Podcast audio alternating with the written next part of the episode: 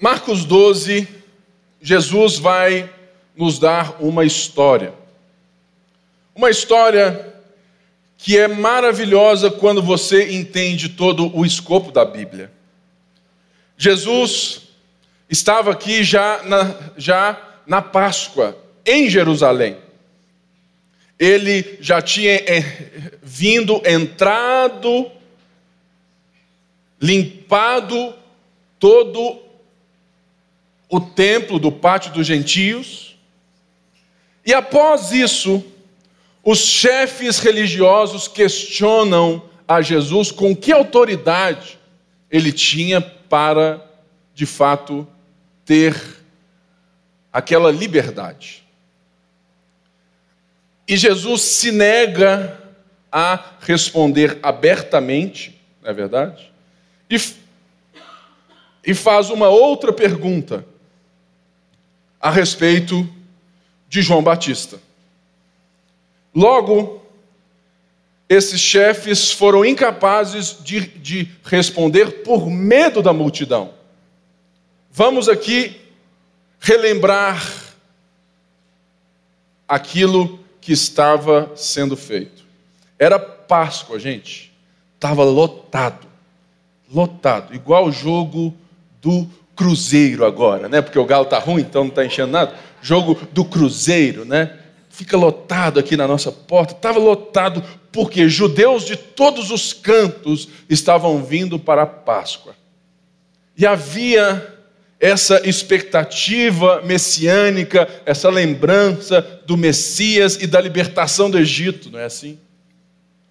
Então, eles ficaram com medo da reação da multidão. E tinha muita gente ali, ó, de olho, ou de ouvido grande, né? Então, eles se calaram. A partir de agora, Jesus vai lhes contar uma parábola. O que é uma parábola, gente? É uma história que tem tudo a ver com o momento imediato, com aquela hora, aquela situação e a vida daquelas pessoas. A parábola se parece muito com a piada, que só entende quem está no tempo da piada. Eu sou péssimo de piada, né? É que todos aqui já perceberam. É. Ou seja, bom é quem tem o time, não é? O time, o tempo. E eu já vi tanta gente sabe, que tem o tempo para contar histórias. E Jesus aqui, então, ele pega esse tempo, esse momento, e ele vai contar uma história que simplifica toda a história de Israel e dos líderes de Israel. Então, Marcos 12 diz assim: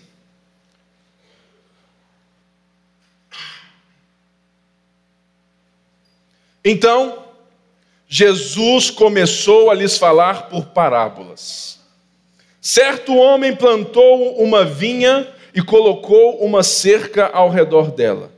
Cavou um tanque para prensar as uvas e construiu uma torre. Depois, arrendou a vinha a alguns lavradores e foi fazer uma viagem. Na época da colheita, enviou um servo aos lavradores para receber deles parte do fruto da vinha.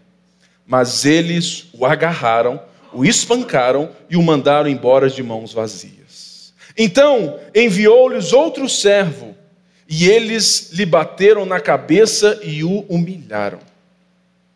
E enviou ainda outro, o qual o mataram. Enviou muitos outros em alguns bateram, a outros mataram.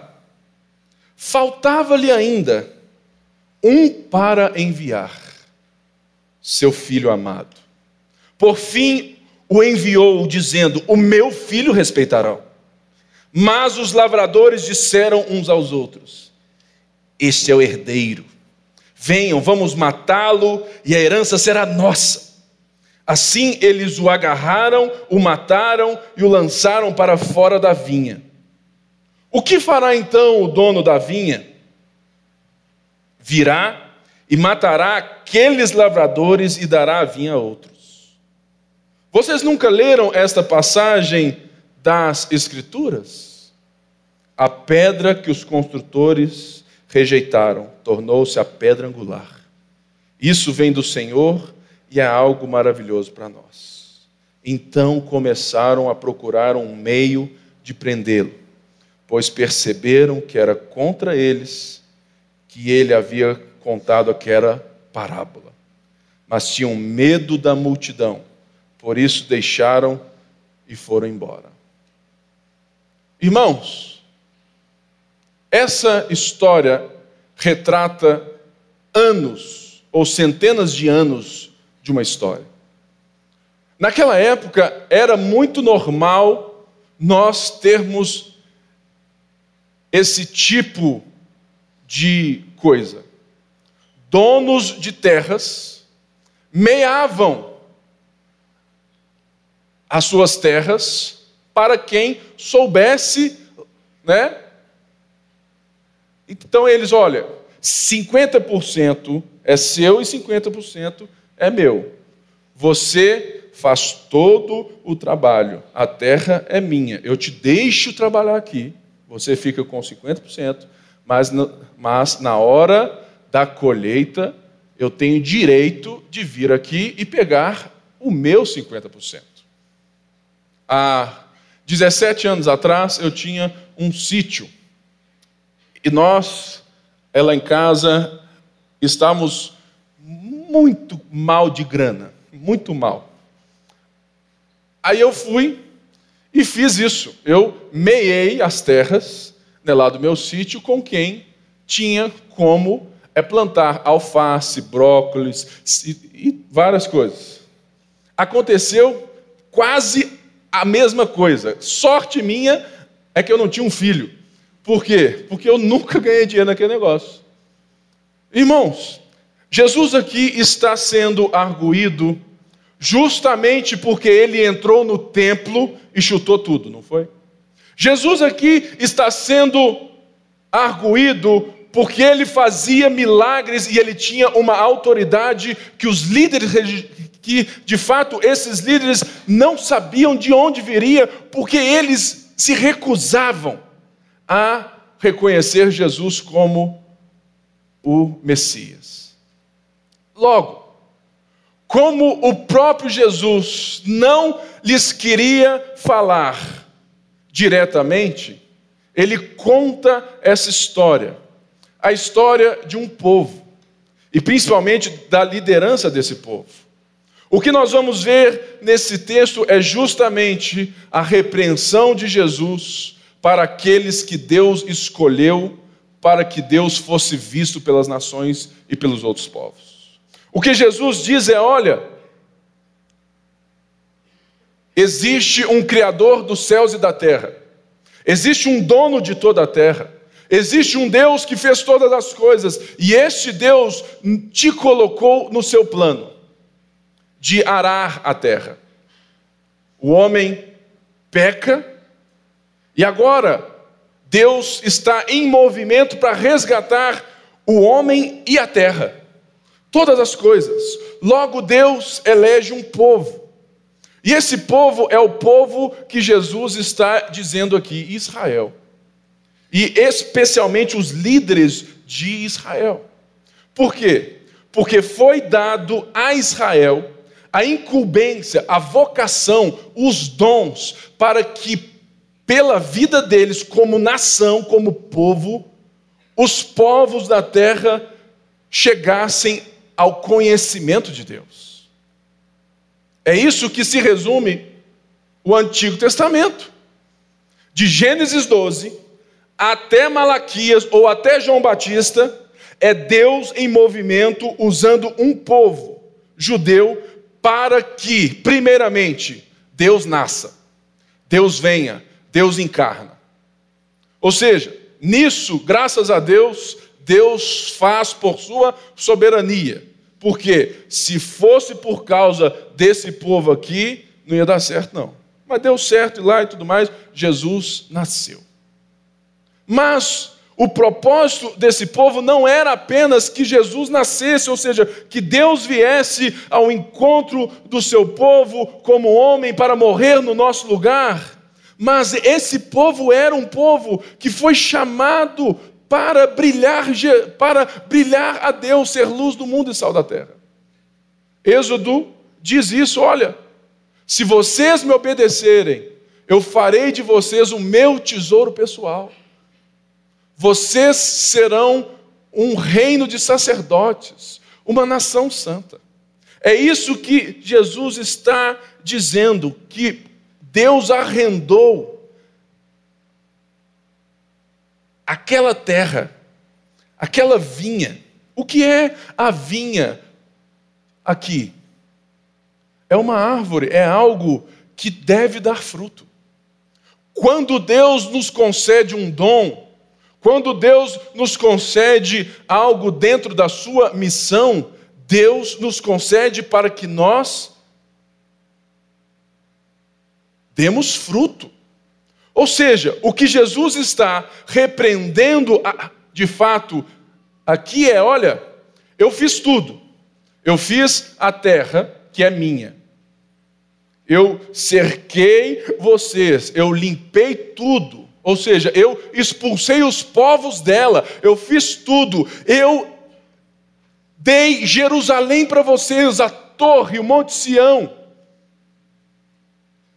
E na hora que eu venho para receber o fruto da nossa relação, vocês querem o reino para vocês. Irmãos, isso não é apenas o resultado de um povo israelita, isso é o resultado de todo o coração caído. Todos nós, no momento que a nossa relação né, é com Deus, algo invisível, místico, distante, mas muito pessoal, Muitas vezes nós recebemos as coisas de Deus, mas por parecer que Deus está em viagem, não é assim? Ah, ah eu nunca vejo ele aqui mesmo, né? E tudo mais. Você vai, planta e colhe uma e paga. Está aqui, Deus, o, né, o fruto.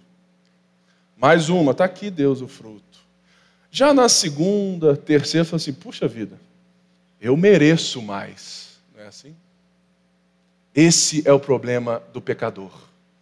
Ele sempre acha que ele merece mais, porque ele se esquece que ele não tinha mais nada.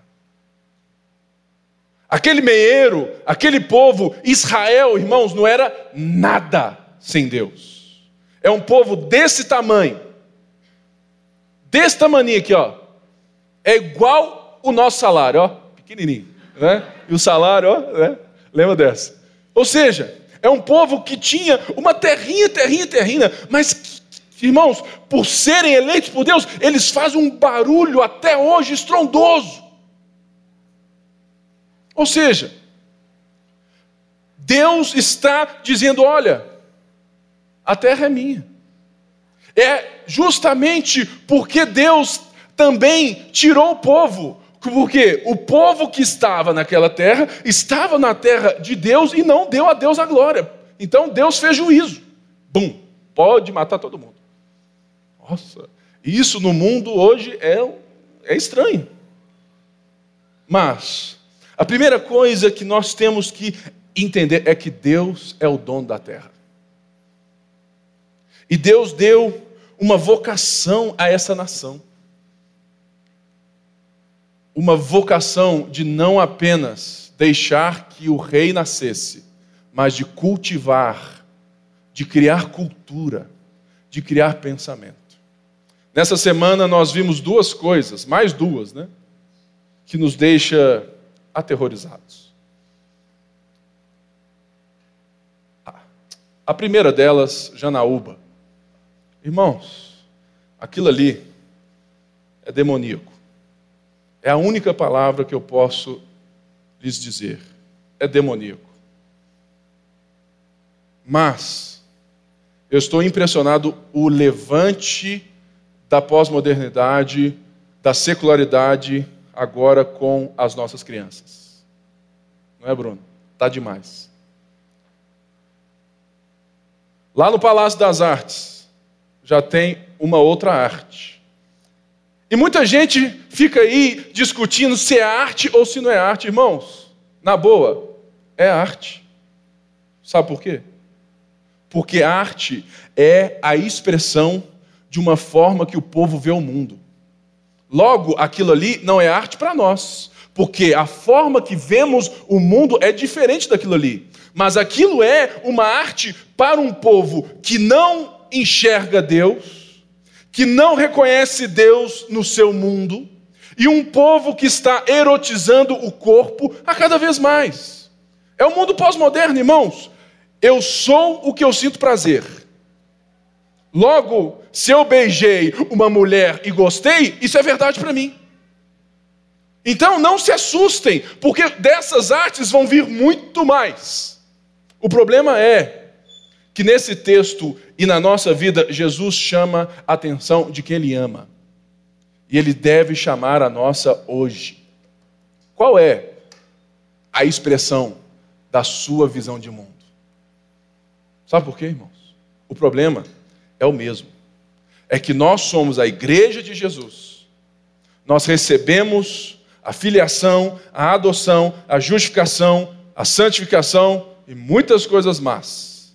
Mas nós estamos como os líderes de Israel, tomando as terras de Deus, os domínios de Deus, as torres de Deus, as uvas de Deus, para o nosso próprio prazer.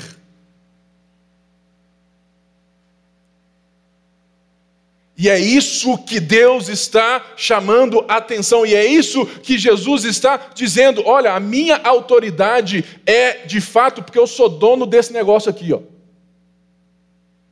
Mas ele é muito mais Deus, porque se fosse eu, eu já ia vir com o pé pisando forte assim, né? Quem que você acha está falando nesse lugar aqui? Já mandaria um Hadouken, né? Né? Por quê? É Deus, é. Hadouken na hora, sumiu. Aí você mexeu com o cara errado. Sabe qual que é a diferença de Deus da gente?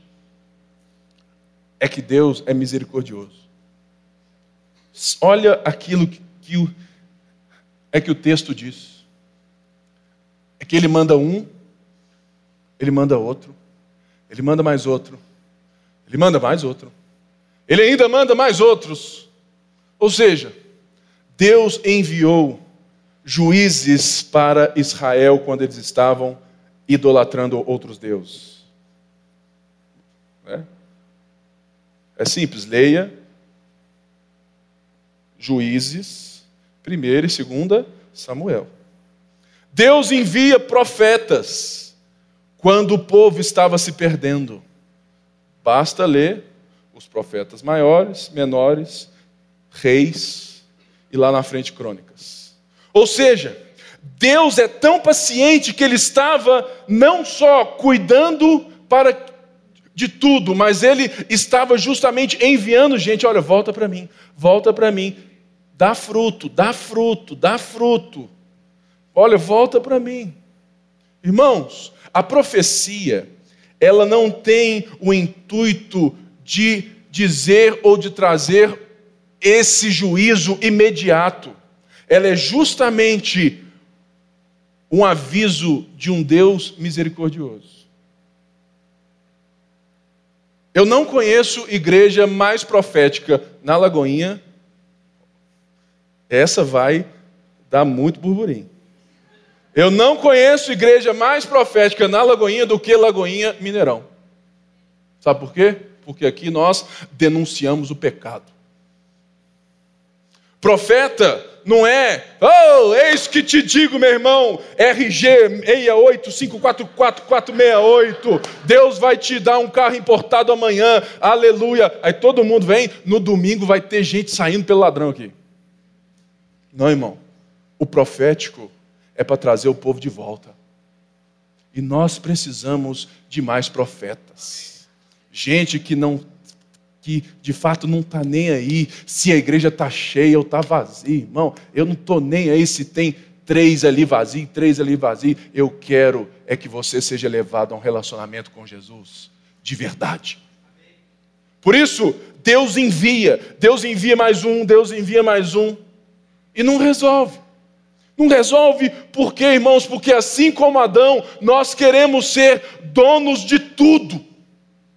Israel recebeu tudo de Deus, mas eles queriam primeiro que Deus os servisse.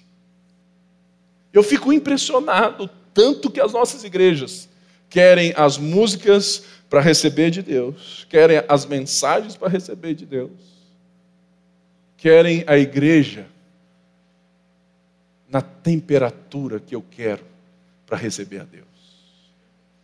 Irmãos, nós precisamos entender que esse texto aqui é uma história que fala não somente no coração, mas no fígado. Por quê? Porque faltava ainda um para enviar. Faltava umzinho. Um zito.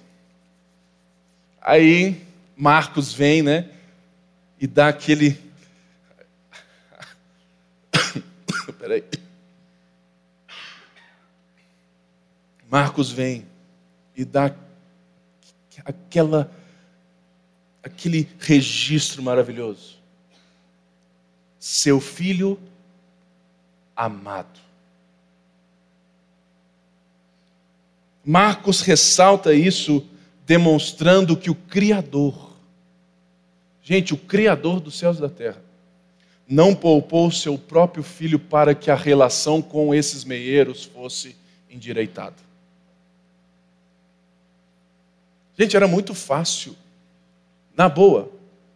Se eu, se eu, se eu fosse Deus, graças a Deus eu não sou, né? eu iria fazer igual João e Tiago, que viram para Jesus e falaram: Jesus, você quer que eu ore e que Deus manda um fogo do céu e consuma todo mundo? Está lá, está lá. Mas Deus é diferente de nós. Ele não só envia servos, mas ele envia o seu filho amado.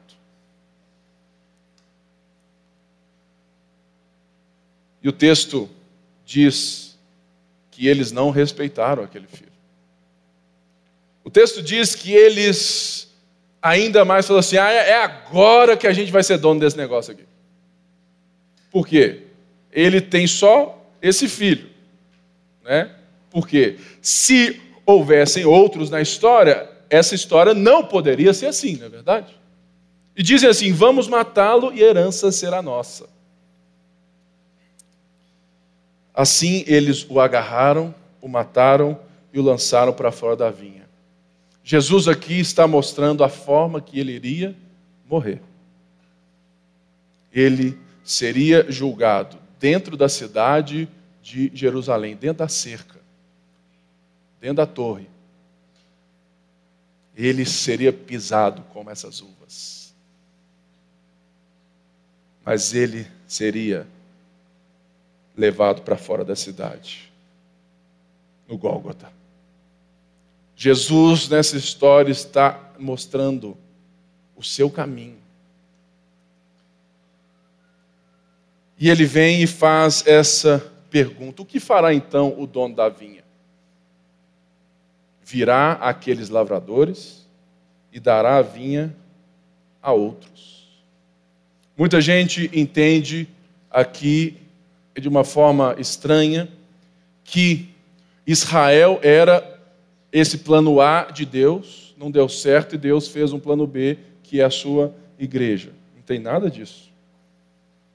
Não tem nada disso. Israel foi vocacionado nesse momento para trazer o Salvador diante de uma cultura, de uma lei, aonde Deus tivesse como ser explicado lá na frente e aonde esse povo tivesse certeza que eles são incapazes de cumprir a própria lei. Paulo diz isso muito simples, que a lei é o que? É um aio para Cristo. Ou seja, a lei mosaica serve para duas coisas: para ensinar a respeito de Deus, ou seja, Deus é assim, ó. Aí você falou assim, nu, velho, porque é muito mais acima de nós. Vou cumprir esse negócio aqui. Tentei uma vez, tentei duas, tentei três. É impossível. Por quê? Porque aquilo que Deus vocacionou Israel é justamente para mostrar ao homem a sua incapacidade. Logo, para que eles olhem para um Salvador. Mas, o que aconteceu aqui? É justamente é que eles receberam tanto de Deus, tanto de Deus, tanto de Deus, que eles saíram do dom de Deus, que era qual? bem dizer todas as nações da terra. O propósito de Israel continua com a igreja, mas era propósito de Deus que Israel fosse mais abençoador do que foi. E ponto final. Porque agora não existe esse plano A e que não deu certo. Porque se você pensa isso, Deus não é soberano. Deus está governando todas as coisas apesar do nosso pecado. Porque Ele, porque todas as coisas cooperam para o bem. Ou seja, Deus vai nos levar a um fim que Ele nos propôs antes da fundação do mundo. Com os seus erros ou não. Ele vai nos fazer chegar. Então, Israel deixou para trás muita coisa, mas Jesus nasce e, de alguma forma, doze judeus são enviados para todas as nações. Mas agora, é a igreja que recebe, segundo Pedro, a mesma vocação de Êxodo lá atrás. Vós sois nação santa, raça eleita, povo de propriedade exclusiva de Deus. Ou seja, qual é a nossa resposta nesse outro momento? O momento de Israel era um, ele agora está, ou seja, não existe Israel e igreja, existe igreja e Israel dentro dela. E ponto. Jesus volta para o seu povo. Voltou, acabou, vamos embora, aleluia. E ele vai restaurar todas as coisas, porque o céu, no final de tudo, é aqui. Como? Sei não. Só sei que lá está escrito que haverão novos céus e nova terra. Logo, o que que nós temos que entender desse texto? É que a liderança religiosa determinou um rumo para todo um povo, diferente daquilo que Deus os chamou para ser. É por isso é que Tiago diz: sejam poucos os mestres entre vós. Muita gente hoje quer ser pastor. Irmão, se você é vocacionado, chamado por Deus para ser líder eclesiástico, eu te dou maior apoio. Mas ser pastor sem ser chamado por Deus é começar a viver o inferno na terra. Sabe por quê? Porque você não terá a unção do Espírito Santo para cuidar de tanta gente com tanto problema e com tanta coisa em um mundo tão louco e o povo não, não, não quer saber de ler a palavra. É complicado, irmão. Ou seja, o que Jesus está dizendo: olha, líderes, eu estou falando com vocês, porque eu sou dono desse negócio aqui, meu pai é o dono desse negócio aqui, e vocês estão, vocês meieiros, vocês estão dando o fruto errado, ou vocês não estão dando fruto nenhum. E por isso, o dono vem e tira todo mundo. E ele diz assim: vocês nunca leram na Bíblia? Ou seja, ele tira uma onda, né? Vocês nunca leram na Bíblia, não? A pedra que os construtores rejeitaram tornou-se pedra angular. Ou seja, o filho amado que veio para receber o fruto se tornou a pedra principal de um templo muito maior do que essa torrezinha que vocês estão tentando proteger do próprio Deus. A pedra que os, que os construtores rejeitaram, a pedra que os construtores, quem são os construtores? É o povo que Deus deixa participar da sua obra. Irmãos, Deus é muito lindo, Deus faz as coisas através de nós. Logo, Deus chama esse povo, e esse povo que construiu tudo aquilo ali, o templo e tudo mais, maravilhoso. Mas, havia uma pedra que faltava no templo, que era justamente a pedra que dava significado a todo aquele, a todo aquele prédio. E essa pedra entrou em Jerusalém. Nós já vimos isso lá atrás entrou montado num jumentinho pela porta dourada. A porta dourada é uma porta em lá que não que só era ou seja, só entrava nela em época de festa, e é por essa porta que o rei iria entrar, o Cordeiro Vermelho. Para que você tenha uma ideia hoje.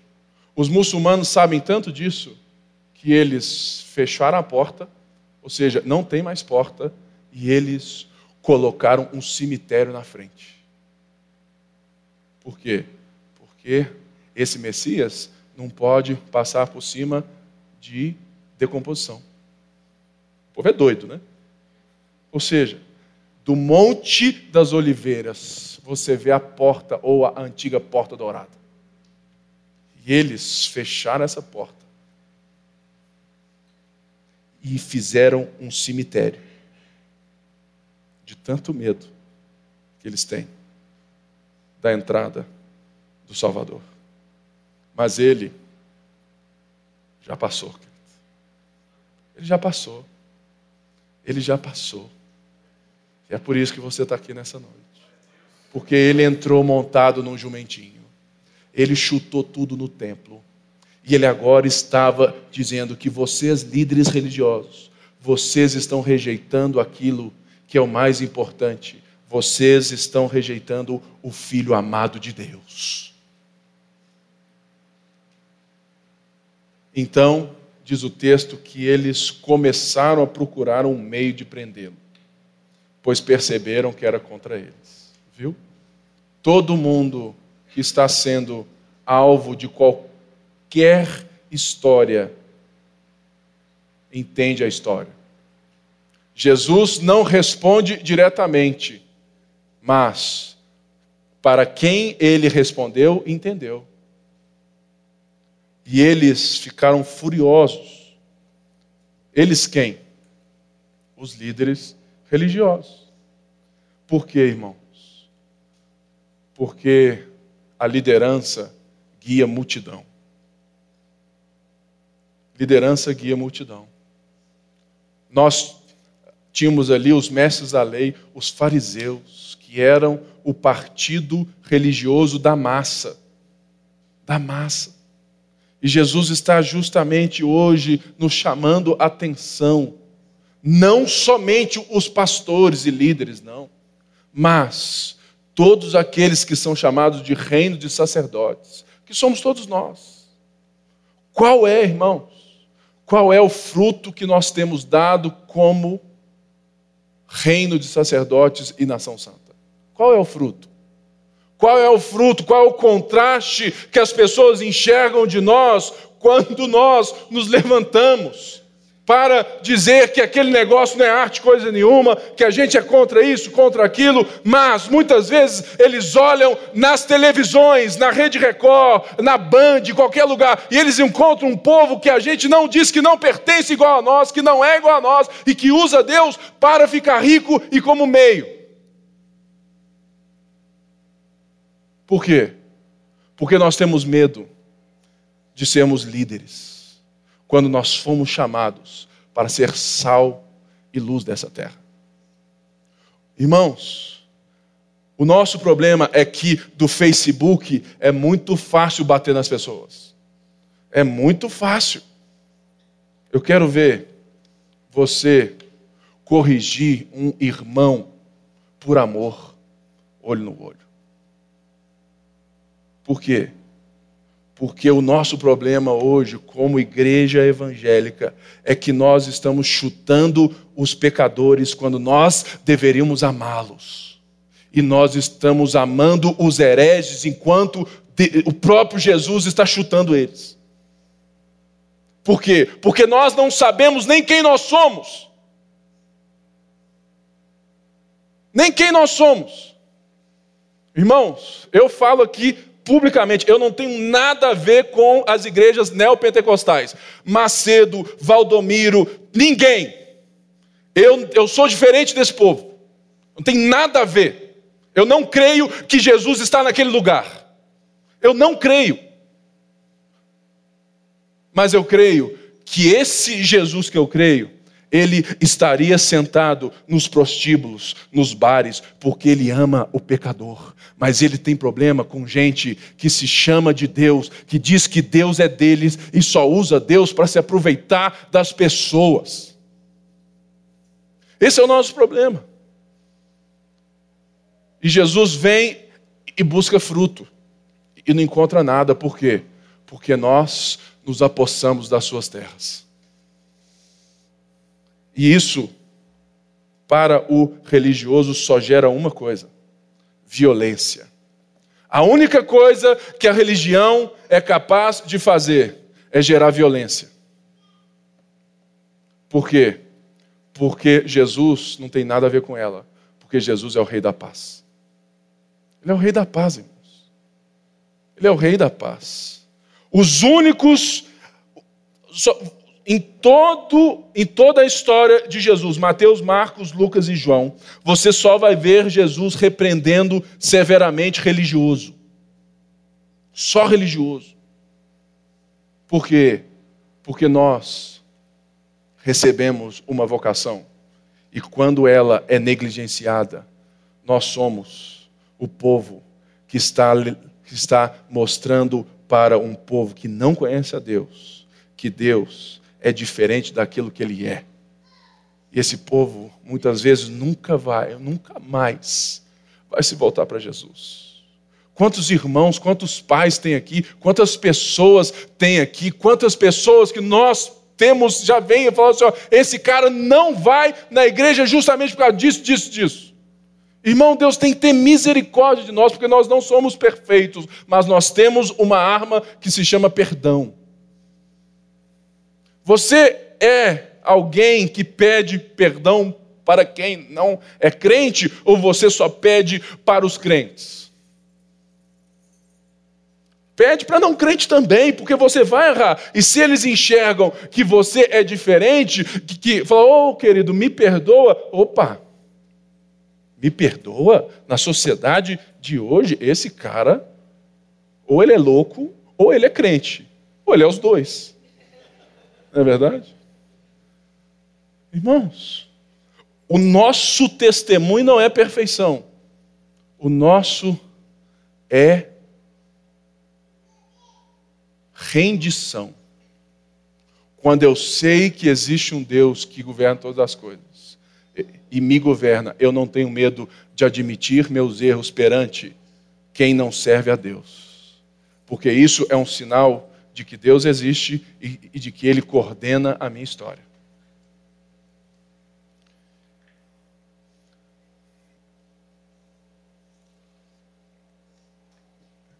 Eu tenho mais um texto aqui, mas eu acho que é um, é um pouco rápido. É traz a ceia já para a gente. É, é traz a banda aqui, por favor.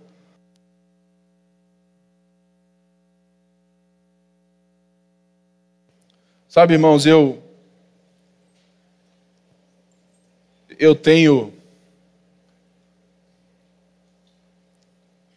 de fato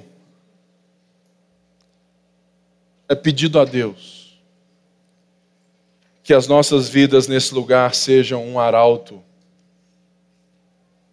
de uma fé factível para as pessoas.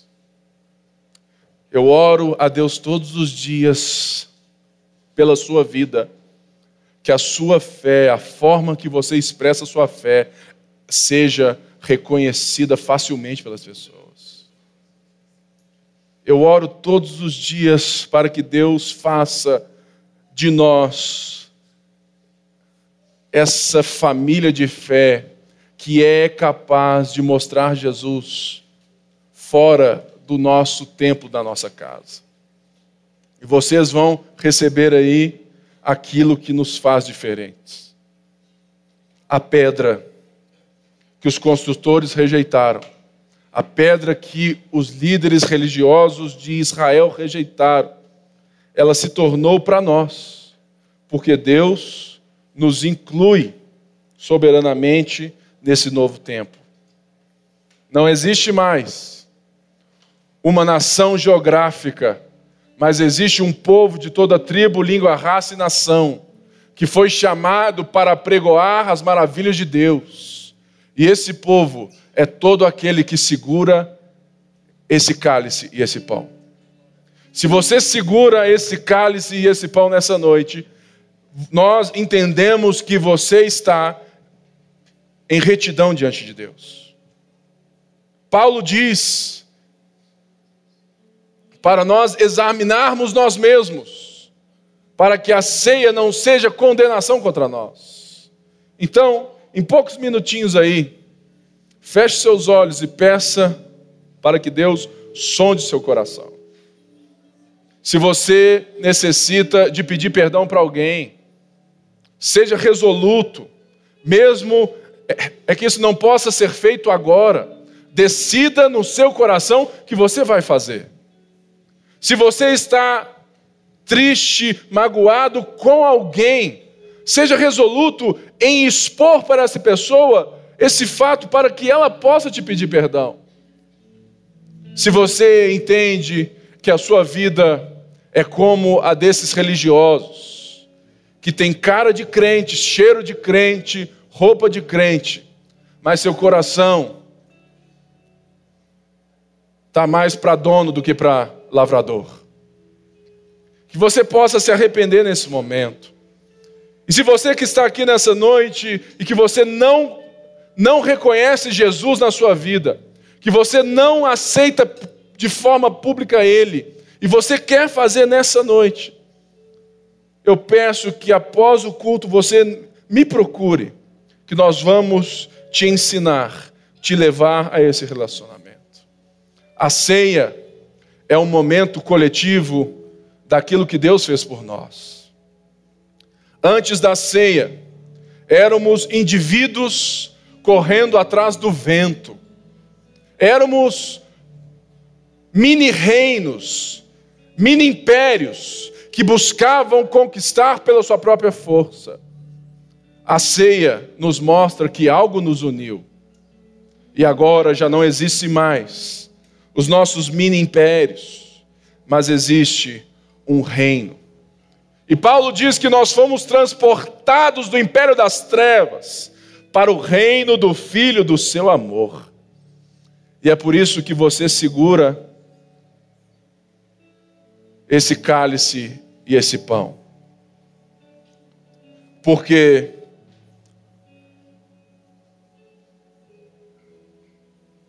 faltava ainda um para enviar: seu filho amado. E João diz que Deus amou o mundo de tal maneira que deu seu único filho para que todo aquele que nele crê não pereça, mas tenha a vida eterna. Ele enviou, eles o agarraram, o mataram e o lançaram para fora da vinha. Mas a pedra que os construtores rejeitaram tornou-se a nossa pedra angular. Isso vem do Senhor e é algo maravilhoso para nós. Por isso eu peço que todos fiquem de pé nesse momento. E você vai antes vir aí, né, ou é para o seu cônjuge, ou para o seu brother, para o seu tio, e vai. seu tio é brother. E vai. É perguntar: estamos em paz? Estamos em paz? Existe paz entre nós? E, e vai e troca o cálice com o seu amigo, com o seu noivo, namorado, com a sua irmã, com o seu pai. Troca o cálice aí, ó. Você entre os outros, porque nós somos essa família de Deus. É a paz que nos une. Estamos em paz. Se existe alguém aqui, irmãos, que tem alguma coisa contra mim, sério mesmo, eu quero ter o privilégio de te pedir perdão. Por isso, a melhor coisa da vida é quando você não só pede perdão, mas dá às pessoas a oportunidade de pedirem para você. Todo mundo erra. Todo mundo erra. Mas nós fomos colocados nesse reino de paz. Que nós temos o privilégio de termos um diálogo de novo. Um diálogo tranquilo. Porque ele, quando estava assentado com seus discípulos, ele pegando o pão e disse: Esse é o meu corpo que foi dado em favor de vocês. Partiu toda vez que o fizerem em memória de mim. Segurando o cálice de vinho, ele levanta e diz: Esse é o meu sangue que é derramado em favor de vós.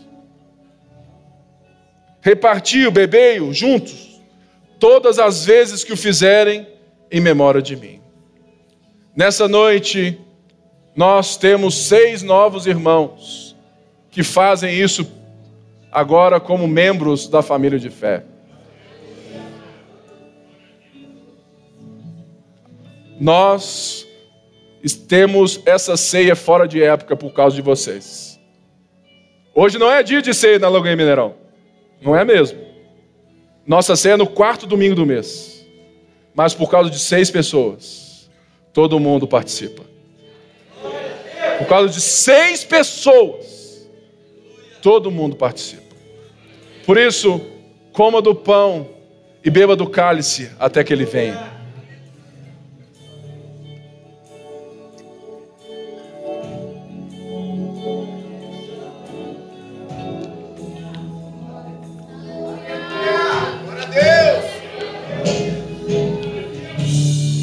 Seja exaltado. Levante seu cálice, exalte a Jesus. Seja exaltado.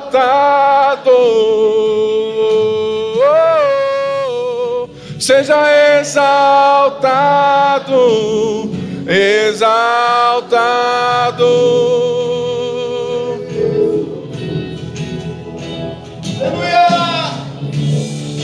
seja exaltado,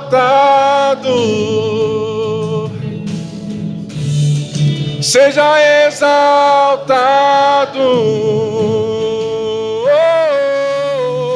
seja exaltado, exaltado.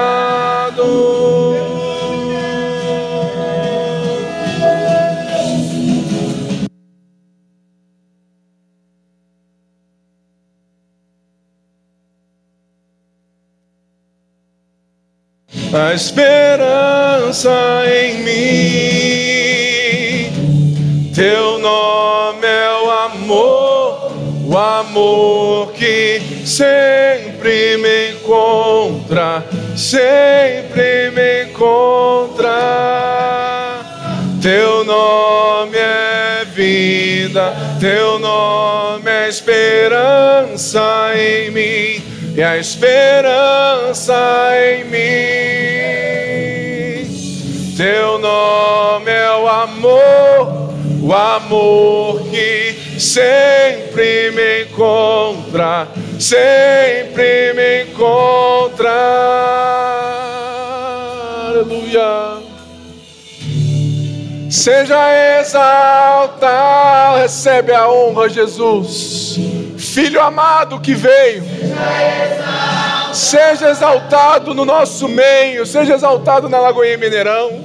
Seja exaltado. Seja exaltado nas nossas profissões, nas nossas relações familiares, de amizade. Seja exaltado, Senhor. Seja exaltado.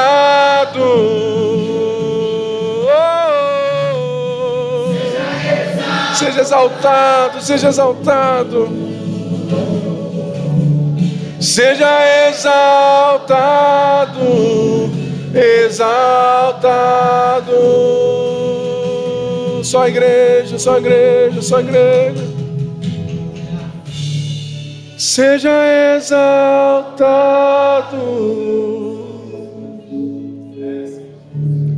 Seja exaltado. Seja exaltado, exaltado. Senhor, nós oramos nessa noite, porque nós temos a vida. Eu oro por cada um que está aqui, por cada jovem, por cada criança, adulto, Senhor, cada família aqui representada.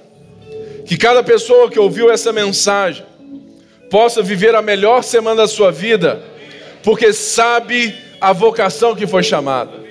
Acende a luz desse povo, Jesus. Acende as nossas luzes. Acende, Senhor, a nossa vida para a sociedade, para que todos saibam que só Tu és Deus. Que só Tu és Deus. Por isso te bendizemos e te agradecemos por essa noite, em nome de Jesus. Que o Senhor te abençoe e te guarde. E que você resplandeça a face do Senhor na sociedade. Uma boa noite e uma boa semana em nome de Jesus.